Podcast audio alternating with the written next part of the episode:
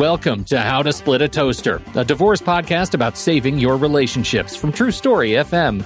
Today, it's time to upgrade your toaster to 2.0. Welcome to the show, everybody. I'm Seth Nelson, and as always, I'm here with my good friend Pete Wright.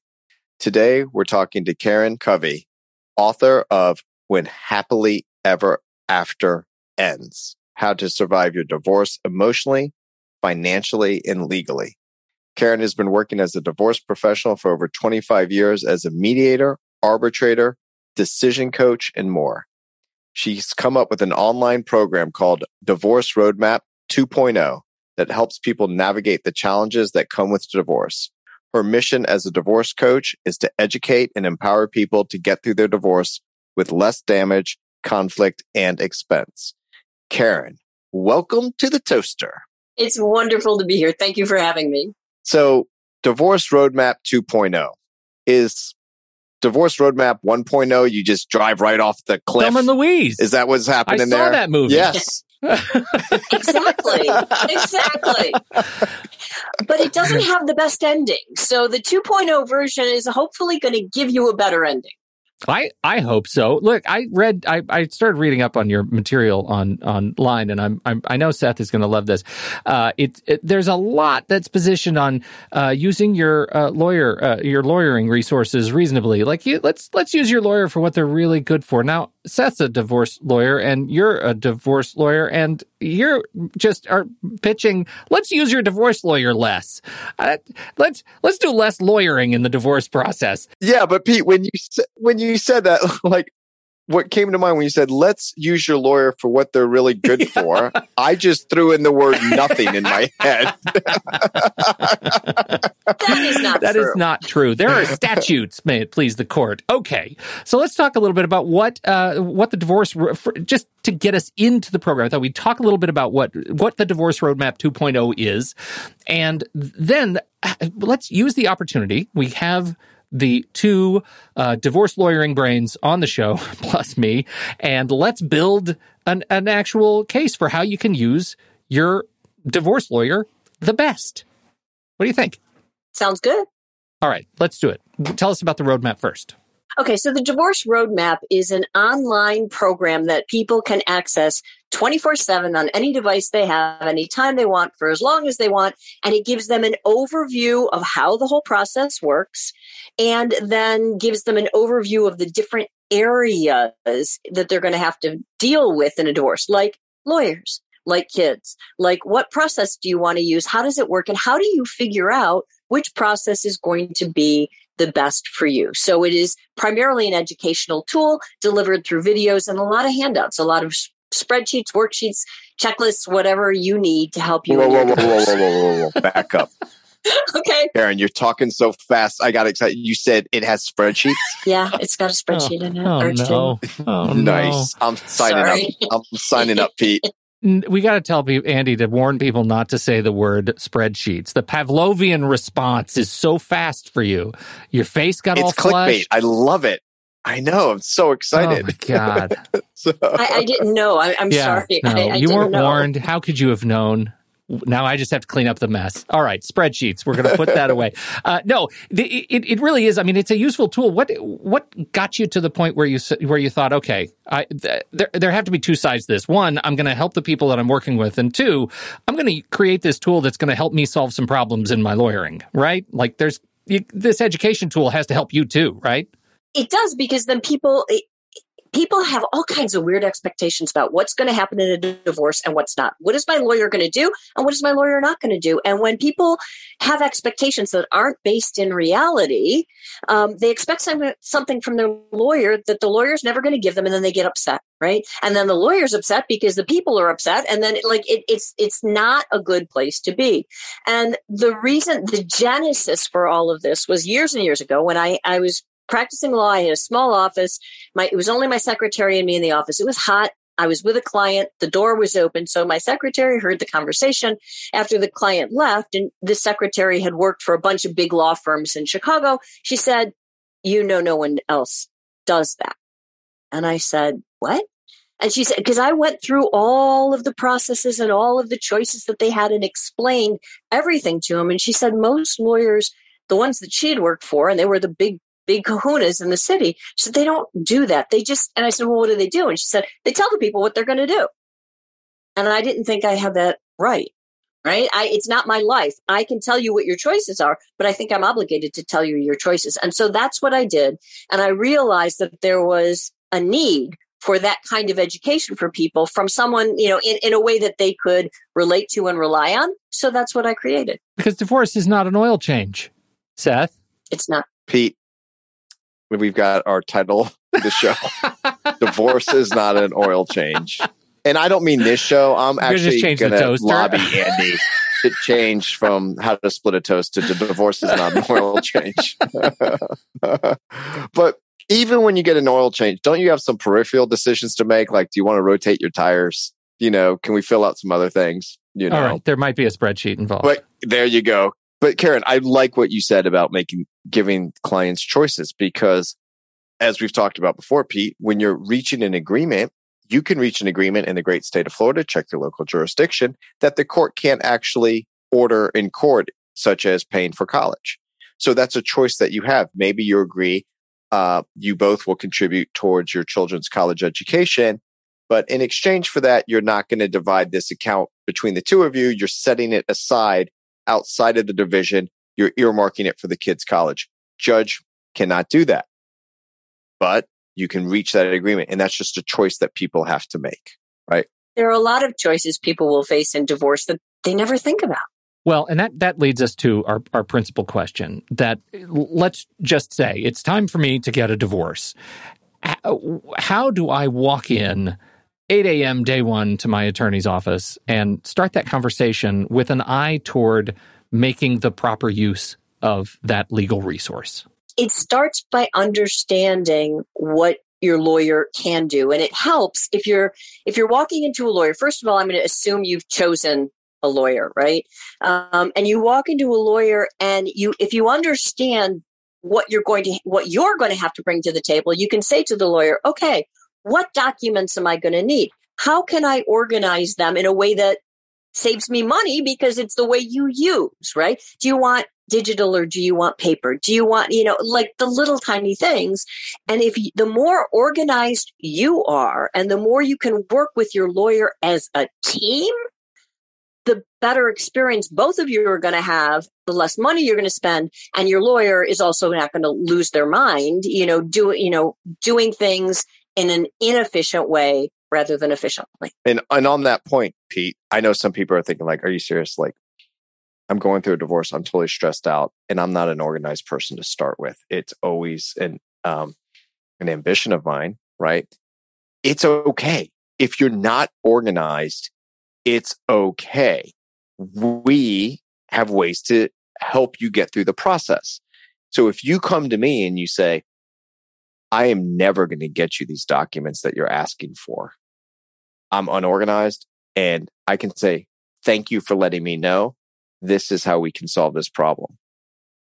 Let's schedule two hours for you to come into our office and sit down with a paralegal and get ready, bring your laptop or bring your, you know, whatever device. Cause if you don't remember your password, we're going to do log into bank account, change password, forgot password. You'll get the code. Let's do it right now. And we can help you download all those documents. And that will actually be less expensive than that same paralegal sending you follow up email, telephone call, me calling you, telling you we're getting closer, getting a client conference on. Hey, what's going on with your documents? So it's okay if you're not organized, but coming to the table and saying, Hey, Karen, this sounds great, but it's horrible. How can I do this when I'm not an organized person? What would you say to that, Karen? that make what you said makes total sense you know it's it's about knowing who you are and knowing where you're at maybe you're normally an organized person but you're in the middle of a divorce you're an emotional wreck you're not organized now that's okay. But don't pretend that like that you are and have your lawyer chase you because it's the millions of emails and follow-up calls and the the court appearances to say to the judge i don't have that. I'll get back to you. Don't worry you know give me another 30 days. All of that costs money and takes time. Well, this is this is helping me because this is, you know, I'm I'm trying to provide a framework for myself that says what can I expect? What kind of coaching am I getting from my lawyer? What can I expect them to say to me? And one is they're going to want to find out how organized I am. So, one, stop lying to myself and don't lie to them about how organized I am, right? Let's just cut to it and know that one way or another, we're going to have a problem to solve. And that is getting organized. That can be easy or hard. Okay. What's number two? Like organizing paperwork statements. That's one. Number two? It starts by knowing what you want. So many times lawyers they're trying to resolve a divorce case and they say to you one day they or they say to their client hey uh, what about this? And you're like oh yeah i don't know. Okay that sounds okay. And then they call you the next day you go no i've changed my mind. And then the next day it's no i've changed my mind. And sometimes it's it's like trying to pin jello to a wall.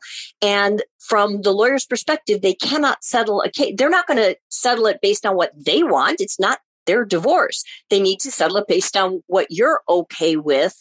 And that means you have to know what you're okay with. Is it fair for me to say your lawyer actually doesn't care about the one way or another, right? The, like, it, this is not an emotional decision for you. You mean for the lawyer? Yeah, because I, you know. Yeah. So, Pete, here's what I think you're saying. Client comes to me and says, I don't know what I really want to do about spring break. Should I do it every other year where I get the full spring break in and my spouse gets the, the even years and I get odd years? Or should we split it in half? As a lawyer, I do not care on that outcome. Ultimately, if you don't care, but if my client says to me, I really love spring break. Every year we take a trip. I don't want to divide it in half because I think that's going to mess us up. I'd rather have it every other year. Now I know what you want. I'm going to go argue for that either in mediation, negotiations, in court, whichever it may be. But if you come to me and like, eh, I don't really care, what I would tell a client, here's the positives and negatives. Because I've done hundreds, if not thousands of these cases, thousands of them. I've lived it in my own life for the last, I can't believe this, Pete, 16, almost 16 years since uh, my former spouse and I got divorced, right? Like, so I have that, that experience of raising a child in that, in that environment. But ultimately, I can tell you positive and negatives, but ultimately, I don't, I don't care. And it's not that I don't care as in care, care. This is not what you're paying me to, to do for you, right? Did I get that right, Karen? And Pete loves it when I'm wrong. So feel free. Yeah, I have a bell. No, I think you are 100% right. Um, it's and it's not about I don't think caring is probably the best word choice. It's not that a lawyer doesn't care if you, you know, have all of spring break or half of spring break. It's like it's not for it's not for them to say. It's not their families. Well, and that's that was actually kind of my point, and I, I actually I like kind of where that went because, you know, to to Seth's point, your lawyer will care a lot when you tell them what you want. When you tell them essentially what to care about, they will fight for it and care about it. But until that point, they're not going to make decisions for you. Exactly. Which puts you in a bind if you're having trouble making the decisions. And I know Karen um, has a lot to say about that. So um, I like to use this um, this phrase because Pete always does it. Let's pivot to that. Okay, that was a great phrase. Man. yeah, Pete, I, I stole it from Pete. but you know, I always tell I tell people that what they don't realize about divorce, or at least most people don't realize, is that you are going to have to make more major life decisions in a limited time frame than you will at any other time in your life. So getting through a divorce is really, in some ways, a decision making exercise and being able to make a good decision starts by knowing what you want. And it starts even before the divorce, knowing if that's what you want or not. And it carries through every, every negotiating item in your divorce. Do you want A or do you want B? Do you want, you know, two weeks in the summer consecutively or do you want them separate? Do you, what do you want? And only you can decide that. So how do you how do you make how do you coach people through that decision making process? Somebody comes in and they're totally stymied about spring break. They're totally stymied about who gets the car or who gets the house. Like where do you start if they just can't land on that point of readiness to make a decision? It starts with understanding. First of all, I've got to make sure that they understand what their choices are, right? You can't make a decision unless you know what all of your choices are. So it starts always with getting information, seeing what all of the options are, and then doing the work inside that says, what is it what matters to me because if you know what the most important things are to you and you make decisions with those goals in mind, you are going to make better decisions. If you just look at every decision in a divorce as a one off, that's when you end up at the end of your divorce going, wait, how did I, how did this happen? How did I end up with this? Isn't what I wanted. So let me give you an example of that, Pete, that applies to a lot of people, whether kids or not.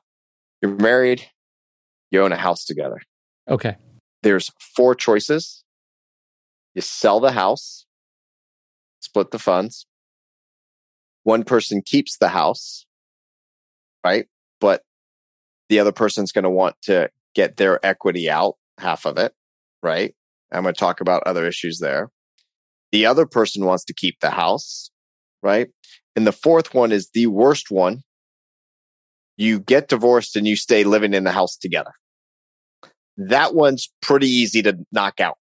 Is that but it, in the what does that happen? It's a choice. I'm not saying it's a good one, but I've had it happen because they couldn't afford at the time to sell it. The market was down. The house was upside down. Think 2008. Yeah, yeah, I guess. Right. They didn't have money to come to the table. They didn't want to go into bankruptcy. They did. There's a lot of reasons but they didn't want to be married. Wow. Okay. That's a choice. Okay. That's a choice. Tough one. It's a choice. Yeah. So let's eliminate that. But I think the lawyer's job is to one, explain the choices and then the ramifications of those choices. If you're going to keep the house, is your name on the mortgage? is your spouse's name on the mortgage? Do you have to refinance or get their name off the mortgage? Can you afford to do that? What's the down payment? What's the interest rate? Do you have enough income to support it on your own? There's all these practical things that we have to discuss and maybe do some independent research slash verification with a mortgage lender, a broker, your bank, get, you know, all those items before we make the decision. Right? Karen, am I on the right track here? You are you're totally on the right track. And two for two, Pete. Just saying. two for two. I don't love how this is going. although although I'll I'll give you a little bone here, Pete. Oh good. Okay. That there is another option that I have seen happen too, which is not necessarily a good option, but it's that the two people continue to co-own the house together although one person leaves and so the one person's in the house both of them are still co-owners and they're going to usually that's done for x number of years until the youngest kid goes to college or something like that and then the house is sold and that when you have people continuing to co-own a house after a divorce it i mean it can work beautifully or it can be a total nightmare because you have to try to think in advance of everything that could go wrong. And that's not easy. And now you're talking what ifs. Who pays for when the roof leaks? Exactly. Who pays when the water heater goes out? Right? Well, wait a minute. I'm living in the house. I'm paying the mortgage, the taxes, and the insurance, but the mortgage payment is part principal and part interest. And so I'm paying down principal every month. In three years from now, when our youngest kids graduates high school and we sell it, why does my spouse get half of that pay down of the mortgage? And what about appreciation? What if the house is, is worth more in three years? They're going to get the value of that. But what about depreciation? Nobody wants to think their house will be worth less, but 2008 proved to all of us that that can happen. So you have to think of so many things in advance that it it's not the cleanest choice. Let's put it that way. Well, that gets uh, that uh, lets me find the rails again because you just, you guys both just presented uh, about two dozen what ifs, and now my head is spinning again. And on those what ifs, your head is spinning. Those are the hardest things to negotiate because they're what ifs.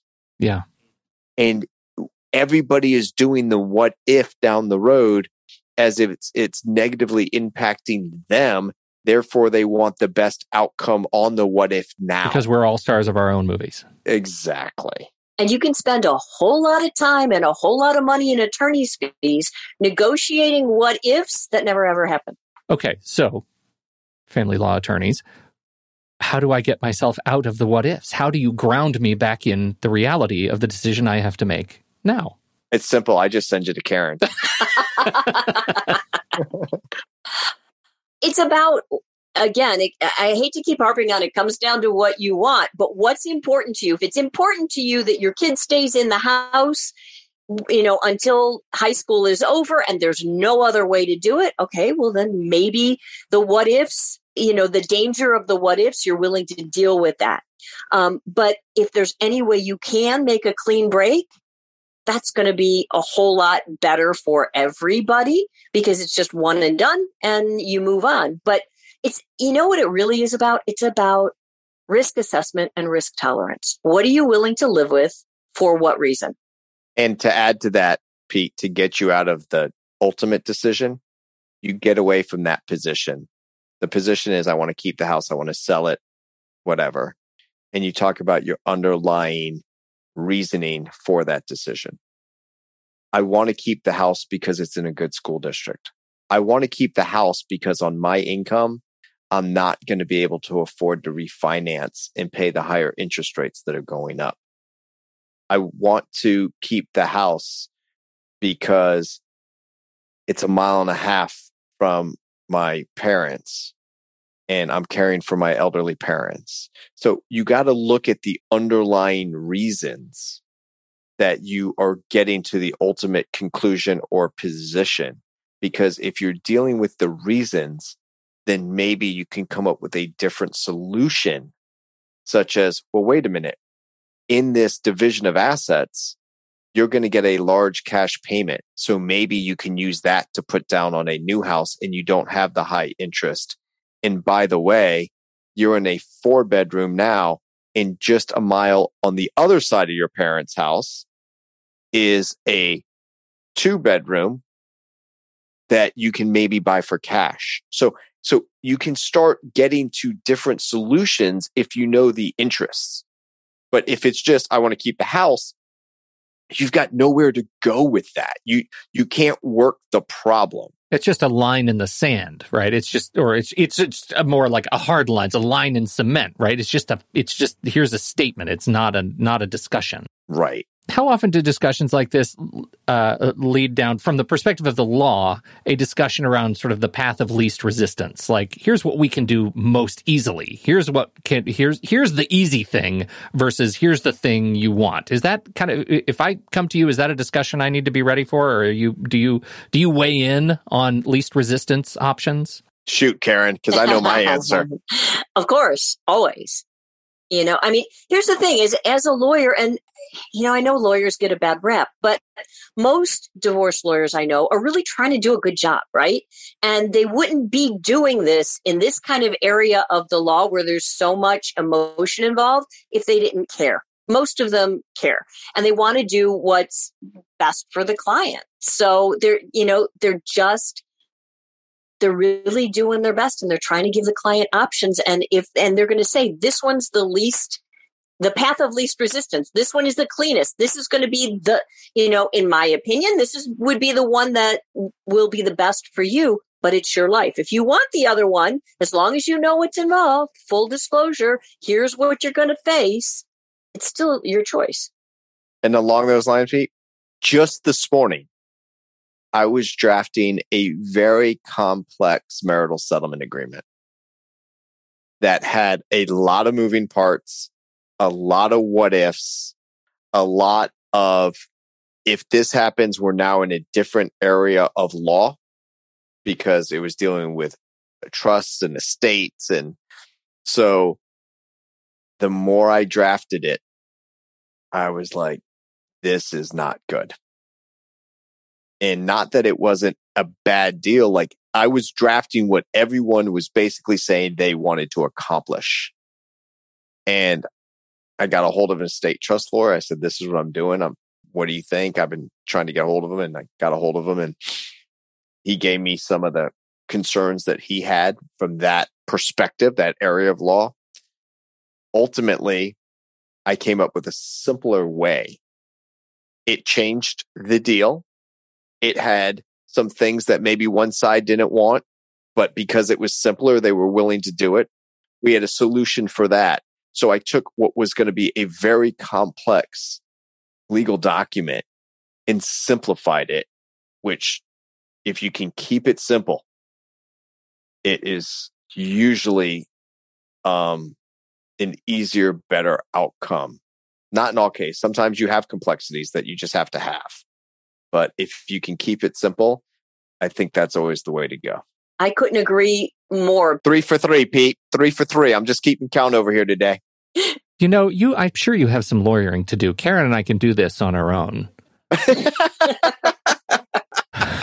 Karen, you were saying. But I just I just wanted to, you know, say like how brilliant Seth is because that's exactly right. The more I'm sorry, I'm sorry, but the more moving parts that there are in a document, the more complicated it is, the more it's liable to come under attack to it uh, to come under attack later, and the more you give some lawyer in the future an opportunity to you know find a hole in the document because it's impossible for anyone to think of everything all the time that could ever happen in the future like who thought covid would be a thing? It's a thing right? So we you can't foresee the future. When i find myself putting mathematical formulas and attaching excel spreadsheets i get very excited but i know it's probably not the best legal document.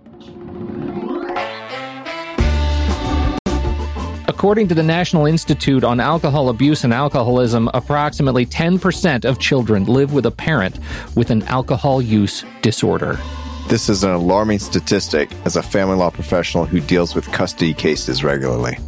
Finding the balance between the child's safety and helping the child maintain a relationship with both parents is one of the hardest things to navigate. Add in the he said, she said phenomenon that happens with divorcing couples who often weaponize alcohol use against one another, and the situation is even more difficult. All of this is why SoberLink has been one of the most important tools for my clients dealing with these issues. SoberLink's remote alcohol monitoring tool has helped over 500,000 people prove their sobriety and provide peace of mind regarding the child's safety.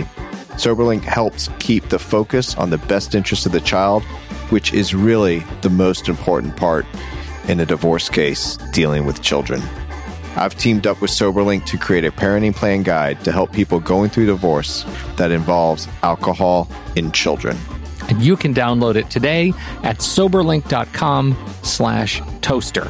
And if you take a look and you think you're ready to order SoberLink, just mention how to split a toaster for $50 off their device price. Our thanks to SoberLink for sponsoring How to Split a Toaster.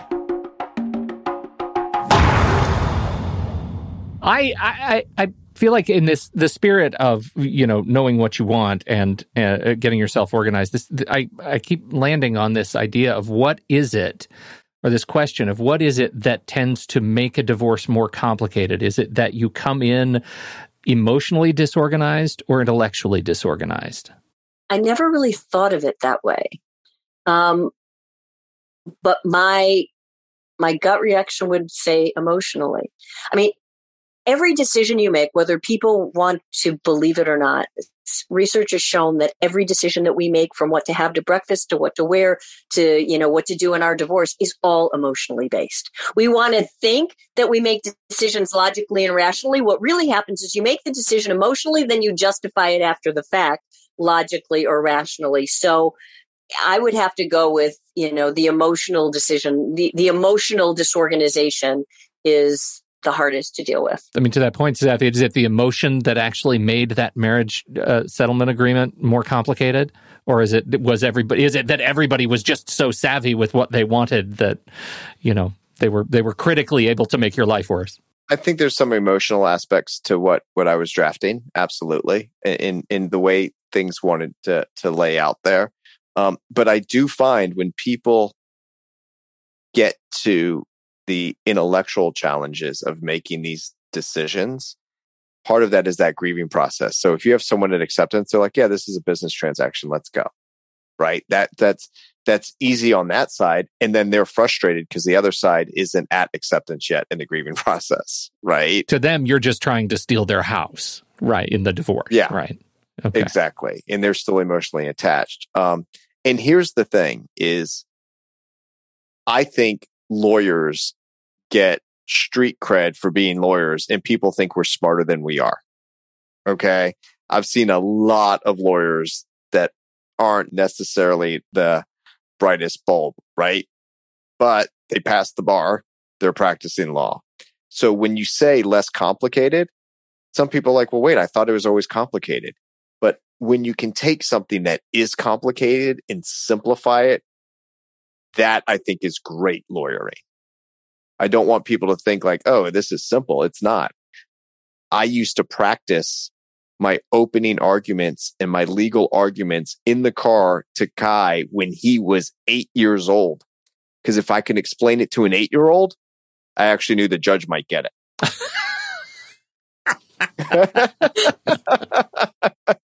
okay. All right. Uh, next week, all the judges Seth has ever worked with. Stay tuned. Uh, yes. I'm changing yeah, jurisdictions immediately. Now. yes. Hello, Alabama. Um, all this is making me think, and I, I, know it's a hard process going through a divorce, but all this is making me think as we structure what you need to do to uh, have a better, more efficient, more effective relationship with your lawyer. Uh, the the question goes the other way, uh, and and really that's what we're talking about. What do I need to do to be a better divorce client? For you, right? What do I need to do? Because if I become a better divorce client, that is it sounds like sort of by definition going to make a smoother divorce. Absolutely. Absolutely. So Pete, this is what happens in what they teach you in law school and then what they don't teach you in law school and what happens every day in every lawyer's practice that's dealing with litigation or, or some other contentious divorce or otherwise. You're presented with a series of, I'll put it in quotes, facts a client comes in and starts telling you a story, and your job as the lawyer, if you let them tell the whole story, is to figure out what was relevant, what's not, what applies to the law, what's the problem, what are you trying to solve, what can the law do for you on that? Are there exceptions to the rule? Is there an exception to the exception the rule, which just means you're right back at the rule to start with because two negatives makes a positive. That's what they teach you. What they don't teach you and I've learned this over my years of practice is I ask my client to start with their question. Don't give me the story and then give me the question. Start with the question. So here's what I mean by that. Well, I bought the house premarital before we got married and then we did an addition to it and then we you know it got some a tree fell on it and an insurance claim came in and i took that money and i put it into my grandmother's account because we owed her money and then the next thing i know that we were getting a divorce but like a week before he asked if he could put his name on the house and i thought that we were kind of rekindling and so is the house mine or his I see what you did there. And let me just say, for the non lawyers out there, what Seth just did must be hysterical to other lawyers because Karen is hyster- is just rolling right now. And I'm just looking at this like, this is how I tell stories. Exactly. And you're not hiring a lawyer to listen to your story. You're hiring your lawyer to solve a legal problem for you. And what happens is, and I get this a lot because I do free consultations they are so thankful that they got a lawyer on the phone and they just want to tell their story. And I'm always like, wait a minute. If I could wave a magic wand and fix your problem, what's the problem? So I have them start there, which then leads me to ask a series of questions to get the relevant information I need to give them a legal opinion, right? One of our very early episodes, you you made it very clear that you, as a lawyer, are not my friend, and I took great umbrage with that because uh, I, I, thought in the movies that we were supposed to be friends when we golfed together and uh, you know all that stuff. But what you just described, it sounds to me, is a bartender. Which I'm happy to be your bartender. yeah, that's a whole lot different than being a friend. I'll tell you, Pete. I've never yeah. gotten a tip for being a lawyer. Yeah, right. You're and and you might just be the most expensive bartender too. So I'm just just saying, you serve good stuff. I mean, I've never been like objection, Your Honor, and the, and then the court sustains my objection, agrees with me, and my client slips a five over. that never happens.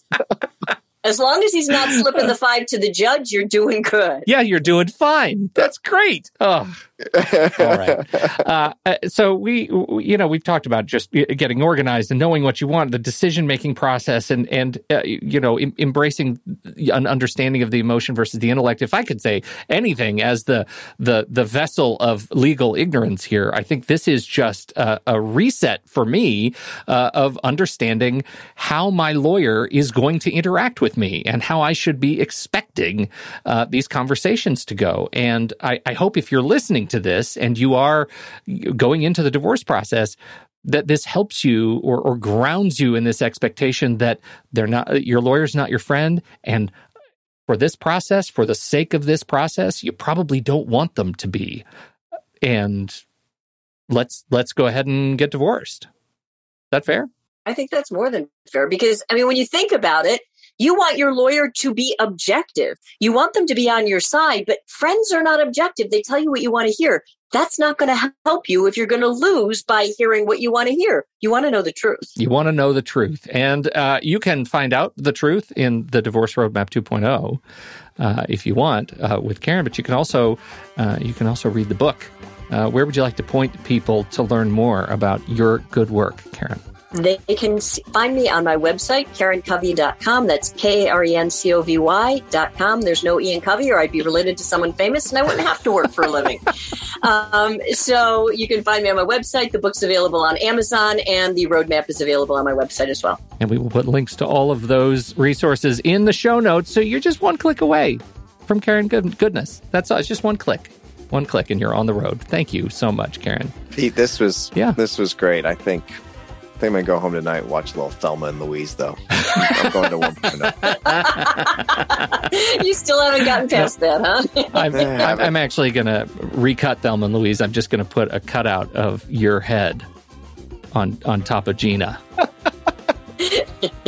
Can I do that? Is that okay? Is there some probably some sort of Touché. For, copyright? For, for me being three for three and being called brilliant, you won this round, Pete. Thank you, everybody, for downloading and listening to this show. On behalf of the good Karen Covy and Seth Nelson, America's favorite divorce attorney, I'm Pete Wright. We'll see you right back here next week on How to Split a Toaster, a divorce podcast about saving your relationships.